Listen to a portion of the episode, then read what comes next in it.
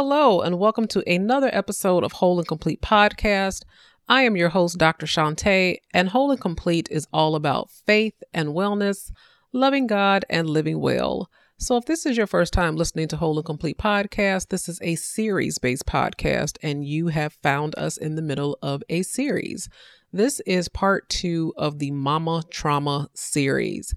And I will tell you guys this clearly, mama trauma has struck a nerve with quite a few people because, and I, I really don't get into the monitoring of like podcast statistics. I always feel like the message is going to find whoever it needs to find and bless who it needs to bless. God has a way of allowing you to hear a message right when you need to hear it. And so I really don't get into that. But I will say that the statistics for Mama Trauma, the first part of the series, are exceptionally higher than usual. And so I thank you for those of you who listen regularly. And I thank you to those of you who are sharing it and have shared this with somebody who you feel needs to hear it and can benefit from it. I think that's the highest compliment that you can pay. Aside from leaving reviews, I still need those podcast reviews so that other people can find the podcast. And you know how it is. Um, I'm one of those people who I have to read reviews before I invest my time, energy, and resources. And a lot of people are like that too. And so your reviews, your feedback helps in so many ways, in addition to shifting the algorithm that makes it easier for people to find things. So if you are an Apple Podcast user, thank you for leaving that review. And if you haven't yet, please make sure that you do so if this podcast is helping you, blessing you in some way.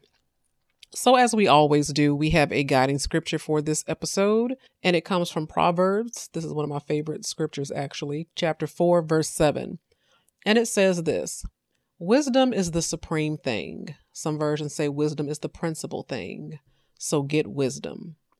And whatever else you get, get understanding. Some versions say, and in all you're getting, get understanding. So wisdom is supreme. So get wisdom. And whatever else you get, get understanding. This is our guiding scripture because, with respect to mama trauma, it is so important and so vital and so critical that you understand because understanding is what facilitates healing.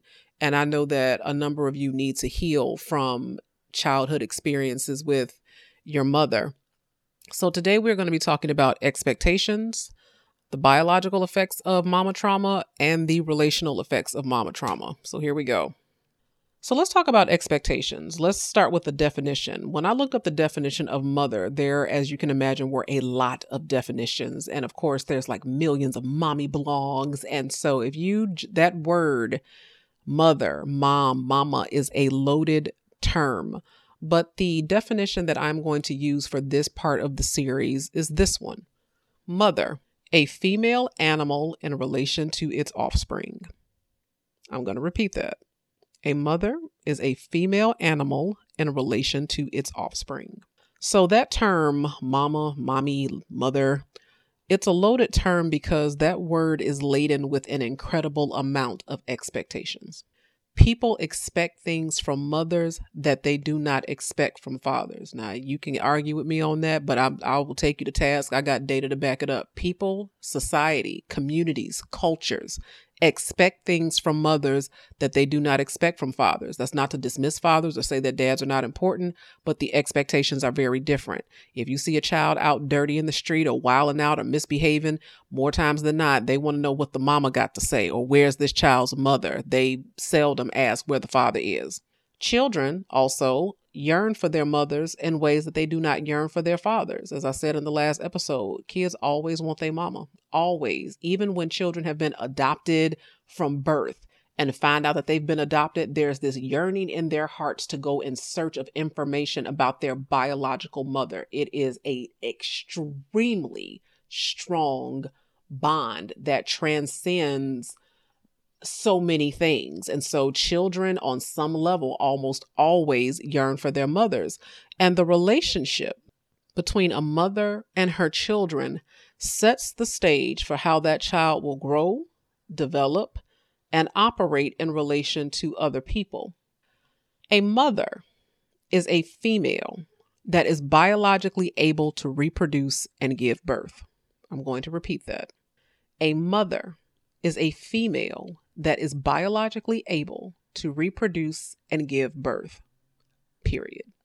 Everything else that we associate with mothering, motherhood, and being a good mom are social constructions. They are expectations that society has built and conform to so they say moms are loving moms are nurturing moms are th- that is not those are not prerequisites for being a mother. To be a mother at its base root most essential form is to be able to be able to biologically reproduce and give birth.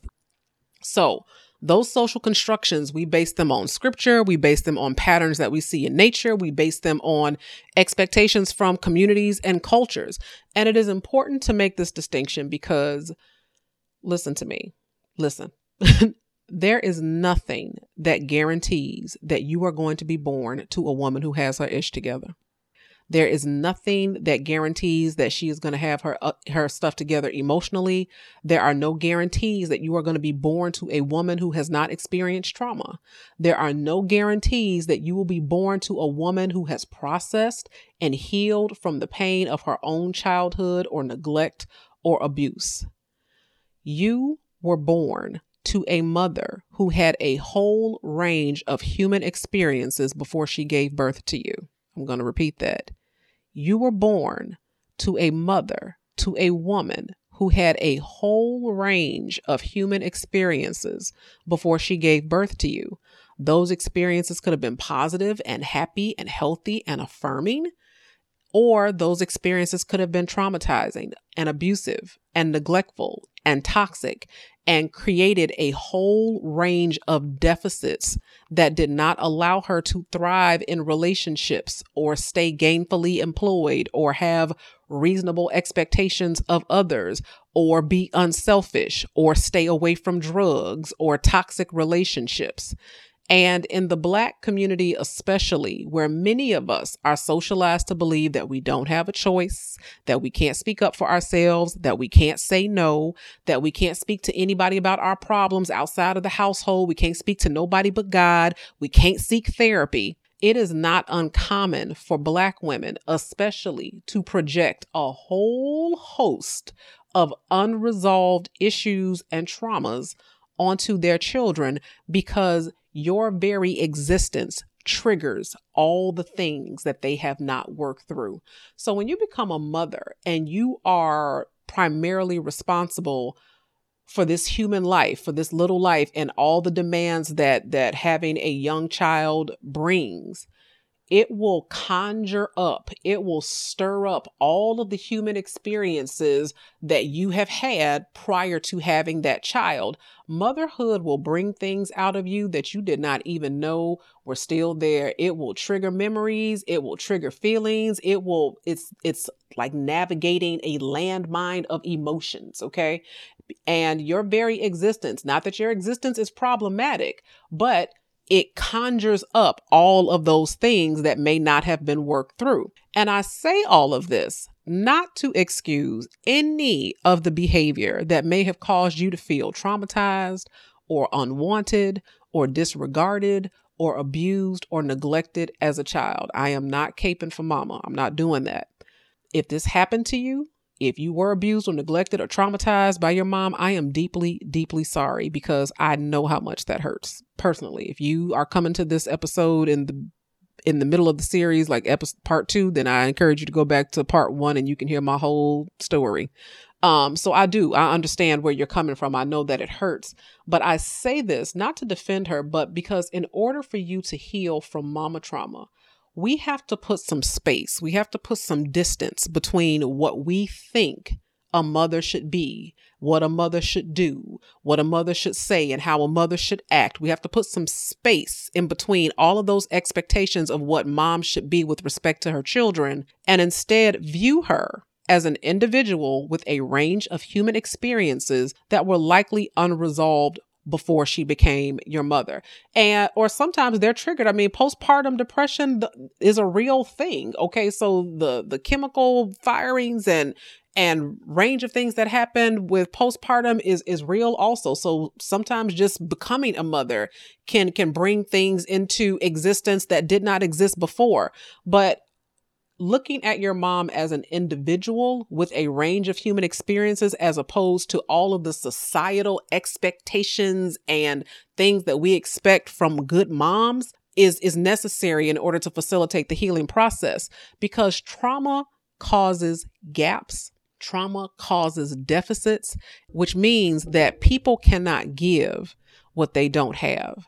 If you were born to a mother who herself experienced trauma it created some deficits for her, just like it's created some deficits for you. And we'll get to the deficits by the end of this episode.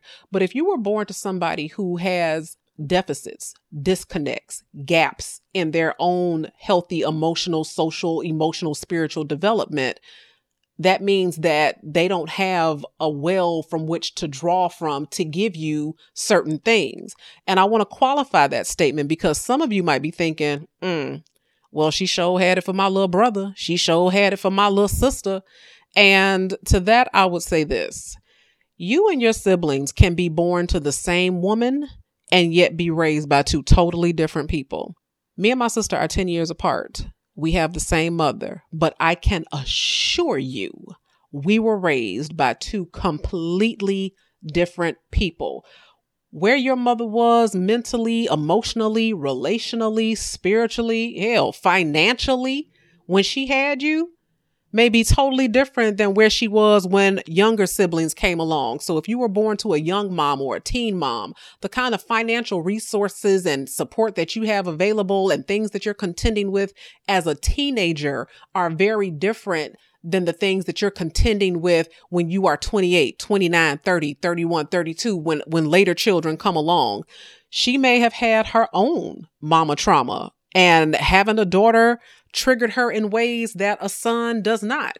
So, mama trauma is layered, it is complex, and I can tell you that in order for me to heal myself and adjust my expectations, I had to learn to look at my situation not as a daughter with disappointments and all the things, but as a human trying to understand the experiences of another human. Which brings us to biological effects. So, as I told you, I am reading this book, which I highly recommend. It is now going to be incorporated into my coaching practice, which, by the way, I do do coaching. So, if you have some of these issues, you know, give me a holler. I do limit my caseload because in order to maintain quality and just my own sanity, I can only coach a few clients at a time. But if you have any questions about that, just go to drshante.com and you can book a consultation. But I am reading this book right now called What Happened to You? And it's this conversation between Oprah and Dr. Bruce Perry, who has studied childhood trauma for 30 years, both from a psychological perspective and from a neuroscience perspective. And this is really important because a lot of times we think, well, why can't you just change? And we think that behavior can just stop on a dime, not realizing that there are some biological connections, some strong biological connections that are deeply rooted to things that we experience as children. So here is a quote directly from that book. It says, biologically speaking, Continuous trauma can weaken remaining neural pathways, and neural pathways are the things that your brain connects, the paths that your brain connects in order to make meaning and create understanding. So, biologically speaking, continuous trauma can weaken remaining neural pathways to the thinking part of the brain and strengthen neural pathways to the survival part of the brain, thus bypassing the thinking part, which makes some children less capable of coping with adversity as they grow up. So, in other words, there are different parts of the brain. We know this, and each part serves a different function. There are parts of the brain that help you survive, like, okay, I'm in trouble. What do I need to do to get out of this situation? And there are parts of the brain that help you understand and learn and process. Okay. When you are traumatized as a child, your brain learns things that can take decades to unlearn or to heal you can develop what is known as a deregulated stress response or dysregulated stress response, which means that you are kind of perpetually in this fight, flight, or freeze mode. So when you have trauma, you're not quote unquote resilient. Okay. People with trauma don't just bounce back unchanged, like, whoo, that was unfortunate. Glad that's over. No, you are forever changed. Trauma literally changes what happens to your brain. It changes the development of how your brain functions and forms. And as adults, you have to work to readjust and change the lens, which has been altered by that traumatic event. So tra- trauma doesn't just go away, even when you have long forgotten about it mentally, cognitively. Your body remembers, your brain remembers, and it can be triggered by scent. It can be triggered by certain conditions. It can be triggered triggered by someone being too close to you by proximity. It can be a whole range of things that you're like, why am I acting like this? Why am I tripping? Because your brain remembers. There's a neural pathway that says, "Ooh, the last time we smelled this, trouble was coming. Ooh, the last time somebody was this close to us, it was it was traumatic and it was hurtful." And then it goes into this mode of survival and and perception of threat. Now, it's important to kind of define, for lack of a better term, trauma. And this is something that I try to do. So, for the record, I'm Dr. Shantae, but I'm an educator. I am not a clinical, psychological, counseling therapist person. I am a coach but I'm not a counselor. Okay. So coaching is helping you move forward to goals that you want to achieve in your life. And counseling kind of works backwards to give you some context like, okay, now why are these things happening? What do they mean? And, and how can I notice these patterns and how can I self regulate? Okay. So it's a, it's close, but not, and I want to be clear on that. So from the book, I like the way that Dr. Perry breaks down this definition of trauma because some people can be like, oh my gosh, I was stuck in traffic for two hours. I am traumatized. No, baby, that that's not trauma. That I mean, I'm sure it was inconvenient, and I'm sure it was stressful, and it was frustrating. But that is not trauma. The way that Dr. Perry tends to articulate trauma is it comes down to these three things: the event, the experience and the effects. So it's important to understand that what might what might be traumatic for some may not feel as traumatic to others. So it depends on the event, that is, what happened. And it depends on the experience, how it made you feel. So, what happened and how did it make you feel? And it depends on the effects, how it changed you after it happened. So, an example that I tend to use, and he's publicly disclosed his mental health condition, is Kanye West. So, Kanye West struggles with bipolarity. However, people will say, and, and this may be something that he may have had his whole life or struggled with his whole life, but people, fans, casual observers can say that there was a clear distinction between Kanye's behavior before his mother died and what he has become after his mother's death. So there's the event, there's the experience, and then there's the effects. What happened as a result? How did it change you after that happened? So that's how we kind of like articulate trauma, okay? Event, experience, and effects. So things that children may find traumatic can include something like divorce. Divorce can feel like a death to many children, and it can affect a child's sense of self. A direct quote from the book, which I appreciate it says, quote, when children do not feel respected by their parents, their beliefs about how they are valued are crushed. I'm going to repeat that. When children don't feel respected by their parents, their beliefs about how they are valued are crushed. And I think divorce is a really good example to use because sometimes when a relationship falls apart, a marriage falls apart, sometimes the parent can be so heartbroken or so consumed in their own grief and licking their own wounds that they become fixated on feeling better and for some people, that means, well, the best way to get over is to get underneath somebody. So let me go and pump up my self worth. Let me go and pump up my self esteem. Let me go out and get me a new boo, even though you have not resolved any of the things that have happened in the marriage. And so when you come trotting some new person out in front of your children, while your child is like, wait a minute, we're not going to be living with dad anymore or wait a minute you know like this other thing like that the child's experience becomes secondary and it's like is the child fed? Yes. Is the child clothed? Yes. Does the child have a roof over their head? Yes. And so they feel like okay well the basic three are are satisfied. I'm being a good quote unquote mom or mother so now let me go and get mine. No, when children do not feel respected by their parents and they don't have any sort of agency in their lives or that their opinions don't matter, then their beliefs about how they are valued are crushed. So if your parents split up or mom brought some new guy into the picture and suddenly he was the star of the show and you got kicked to the curb, that can be very traumatizing and it can impact your beliefs about your own value and worthiness a child's brain is always trying to make meaning, okay? Always. So as you grow and develop like the human brain, babies have so many neurological pathways that are just trying to like understand like what do these facial expressions mean? What is this thing? What is this? What is that? And one of the things that they're always trying to make meaning of is how do I fit in the grand scheme? Am I okay? Am I important? Does mom think I'm okay? Does mom think that I'm I'm beautiful, that I'm valued? Is mommy happy with me? You know, does mom love me? Does mom pay attention to me or is she always on her phone? So when you become the target, okay, as a child and you're always trying to make meaning, and when you become the target of your mother's wrath or her frustration or whatever, it destroys your sense of self.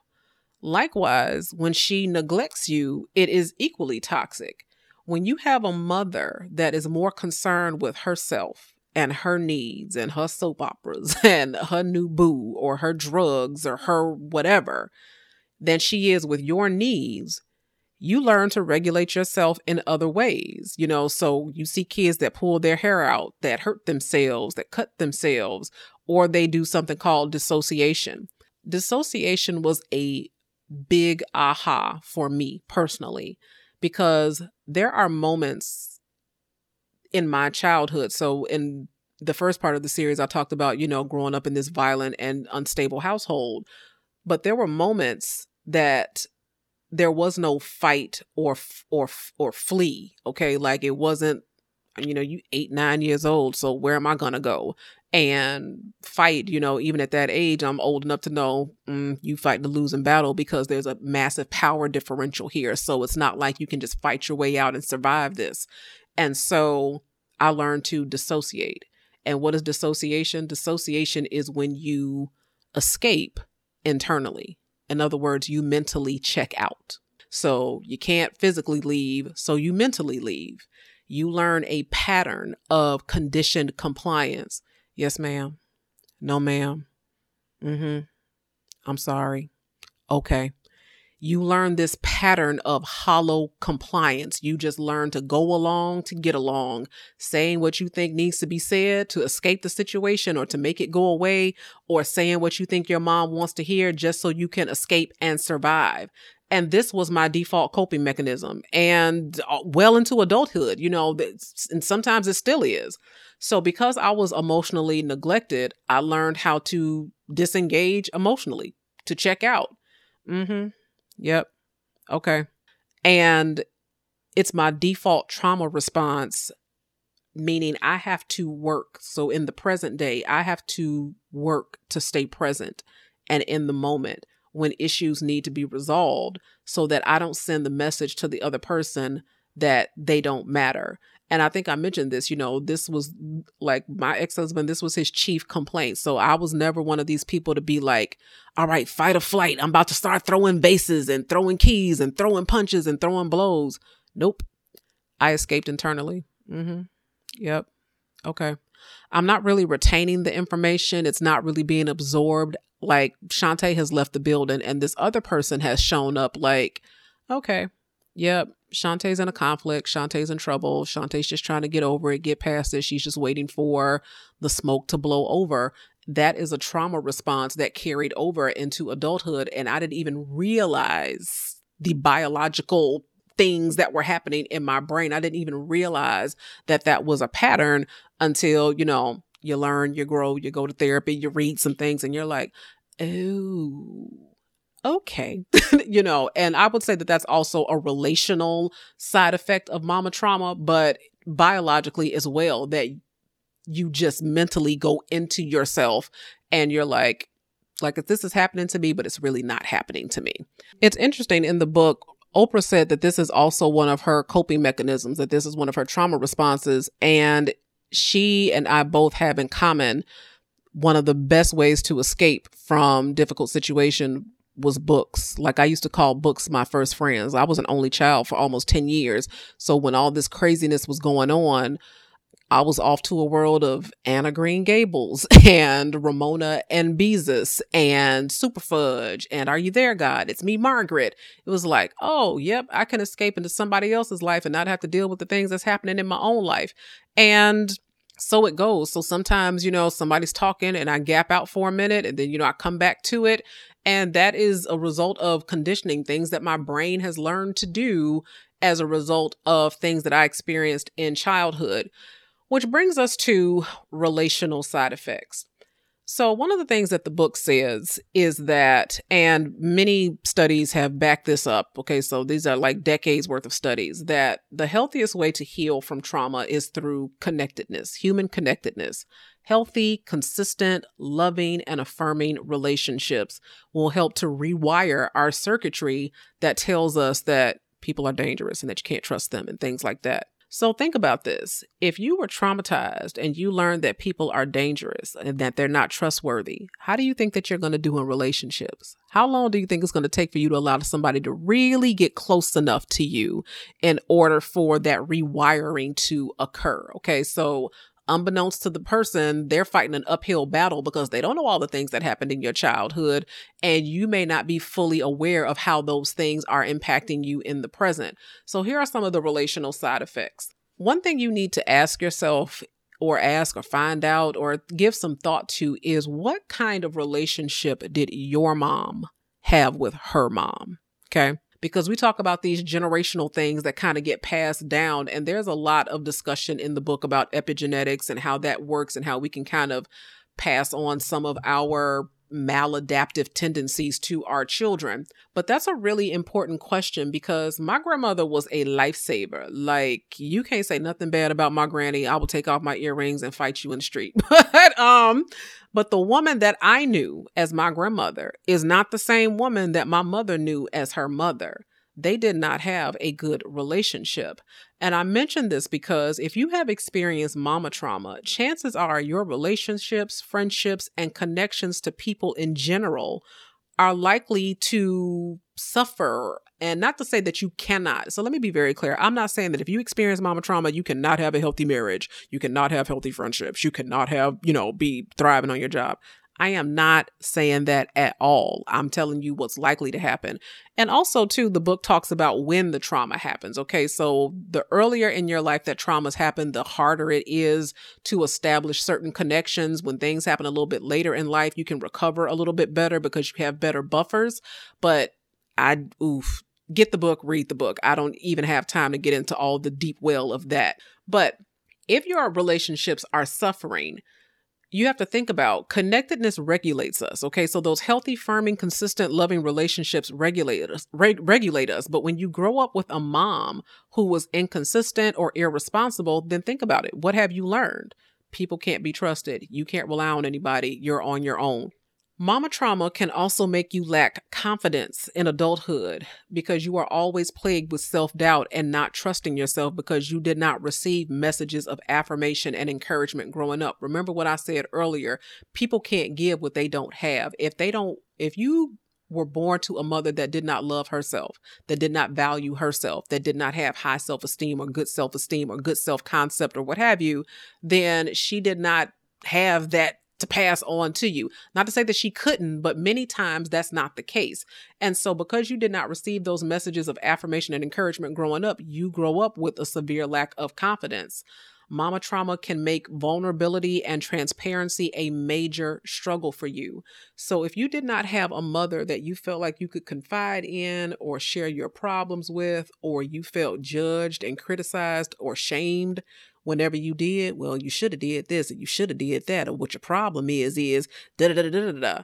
Then what did that teach you? Suck it up, soldier on. Don't be weak. Don't be soft. You ain't the first and you won't be the last. Nobody cares about your problems.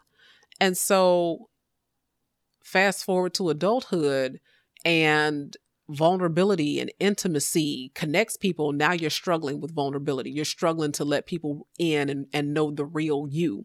Another side effect of, of mama trauma, relational side effect, is it can lead you to repeat the same toxic patterns in relationships that you saw modeled in your life. And so, if your mother did not have healthy relationships with a life partner, okay, or a spouse or significant other, children tend to learn what they live. And so, the toxicity that you experienced in your childhood can seem familiar to you and normal to you. Doesn't everybody name call? Doesn't everybody push and shove? Doesn't everybody throw things? Like, isn't that what couples do? No, that is not what normal, loving, healthy relationships that and people in those relationships do. And so you ignore the red flags and you allow behaviors that are hurtful and traumatic. And one of the biggest ways that mama trauma impacts you relationally is that you devalue yourself. So if you grow up thinking that your mom did not see you as a priority, it can be very difficult for you to advocate for yourself in adulthood, to speak up for yourself, not to let other people take advantage of you, not to be a people pleaser, which is a huge side effect, relational side effect of mama trauma. Oprah said that was her go to. She was a people pleaser. She was always trying to please and appease, and it became so toxic that she turned to what she calls her drug, and her drug was food. Mama trauma can also be the recent reason why you gravitate towards friendships and relationships with men and you think women are unsafe, untrustworthy, or difficult. Like, mm I don't, I don't mess with women. Women too messy. Women too this. Women too that.